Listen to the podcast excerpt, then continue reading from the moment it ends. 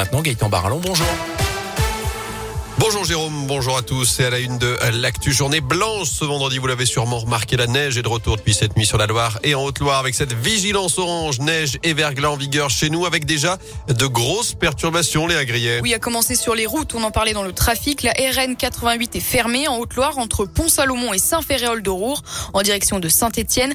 La préfecture de la Loire invite même les automobilistes qui doivent se rendre en Haute-Loire à reporter leur déplacement avec pas mal d'autres perturbations autour du Puy-en-Velay et C'est le cas aujourd'hui autour de Saint-Etienne sur les grands axes comme sur le réseau secondaire avec des équipements spéciaux obligatoires pour accéder au col de la République. Équipements spéciaux aussi pour les poids lourds en Haute-Loire. Par ailleurs, il n'y a pas de transport scolaire aujourd'hui sur Saint-Etienne Métropole. Même chose pour toute la Haute-Loire ou encore dans les monts du Pilat. À la station, une vingtaine de lignes sont à l'arrêt. Pagaille aussi sur les rails puisque la SNCF annonce des perturbations sur les lignes Saint-Etienne-Roanne, Saint-Etienne-Firminy, Le Puy ou encore Roanne-Lyon. Il va donc falloir prendre son mal en patience, d'autant plus que la vigilance orange annoncée par Météo France est en vigueur jusqu'à demain. Merci Léa et vous pouvez retrouver d'ailleurs les photos de cet épisode de neige, toutes les infos sur radioscoop.com, sur l'appli Radioscoop et sur la page Facebook Radioscoop Loire-Haute-Loire. Dans l'actu, également à saint une femme retrouvée inconsciente par les pompiers la nuit dernière du côté de Moreno. Les pompiers qui ont été appelés vers 3 heures ce matin pour secourir la victime frappée par son conjoint âgé de 42 ans. Elle était donc inconsciente. Elle a été transportée en urgence absolue à l'hôpital nord de Saint-Étienne. Les automobilistes attendaient depuis plusieurs semaines une baisse de 18 centimes appliquée aujourd'hui en France sur le litre de carburant. Mesure mise en place par le gouvernement pendant 4 mois pour faire face à la flambée des prix de l'énergie.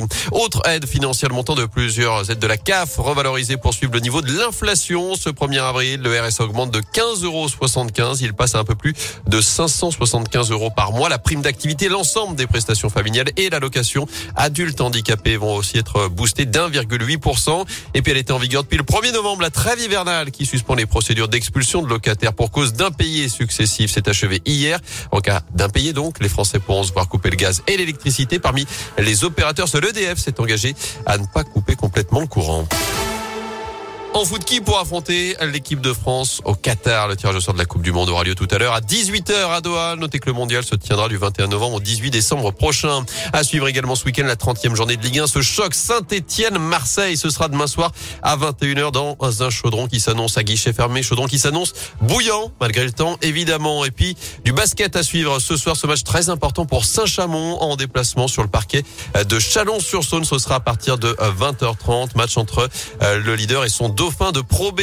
Notez que demain en première division, Rouen se déplacera sur le parquet de Limoges. Ce sera à partir de 20h. Enfin, la flamme olympique passera bien par la Loire. La nouvelle a été annoncée hier au conseil départemental. La flamme qui sera chez nous juste avant les JO de Paris. Ce devrait être entre avril et juillet 2024. Événement qui coûtera 180 000 euros à la collectivité. Si le département voisin de la Haute-Loire avait dit non le mois dernier car trop cher, la Loire s'est laissé le temps de la réflexion. A finalement tranché pour dire oui. Jean-Yves Bonnefoy le vice-président charge des sports. Il s'est confié à Radioscope. Effectivement, c'est un coût euh, important, mais c'est une opportunité qui est à ne pas manquer sur la visibilité du territoire, sur euh, tout l'impact qu'on pourra avoir. Il faut bien se rendre compte qu'aujourd'hui, on est en 2022, euh, dans deux ans, l'envie et l'importance seront quand même démultipliées. Donc l'idée, c'était de ne pas rater cet événement. On est sur un parcours de 25 km. Ça va être une belle fête. Et les communes qui seront traversées restent, elles, à déterminer par le comité d'organisation de Paris 2024.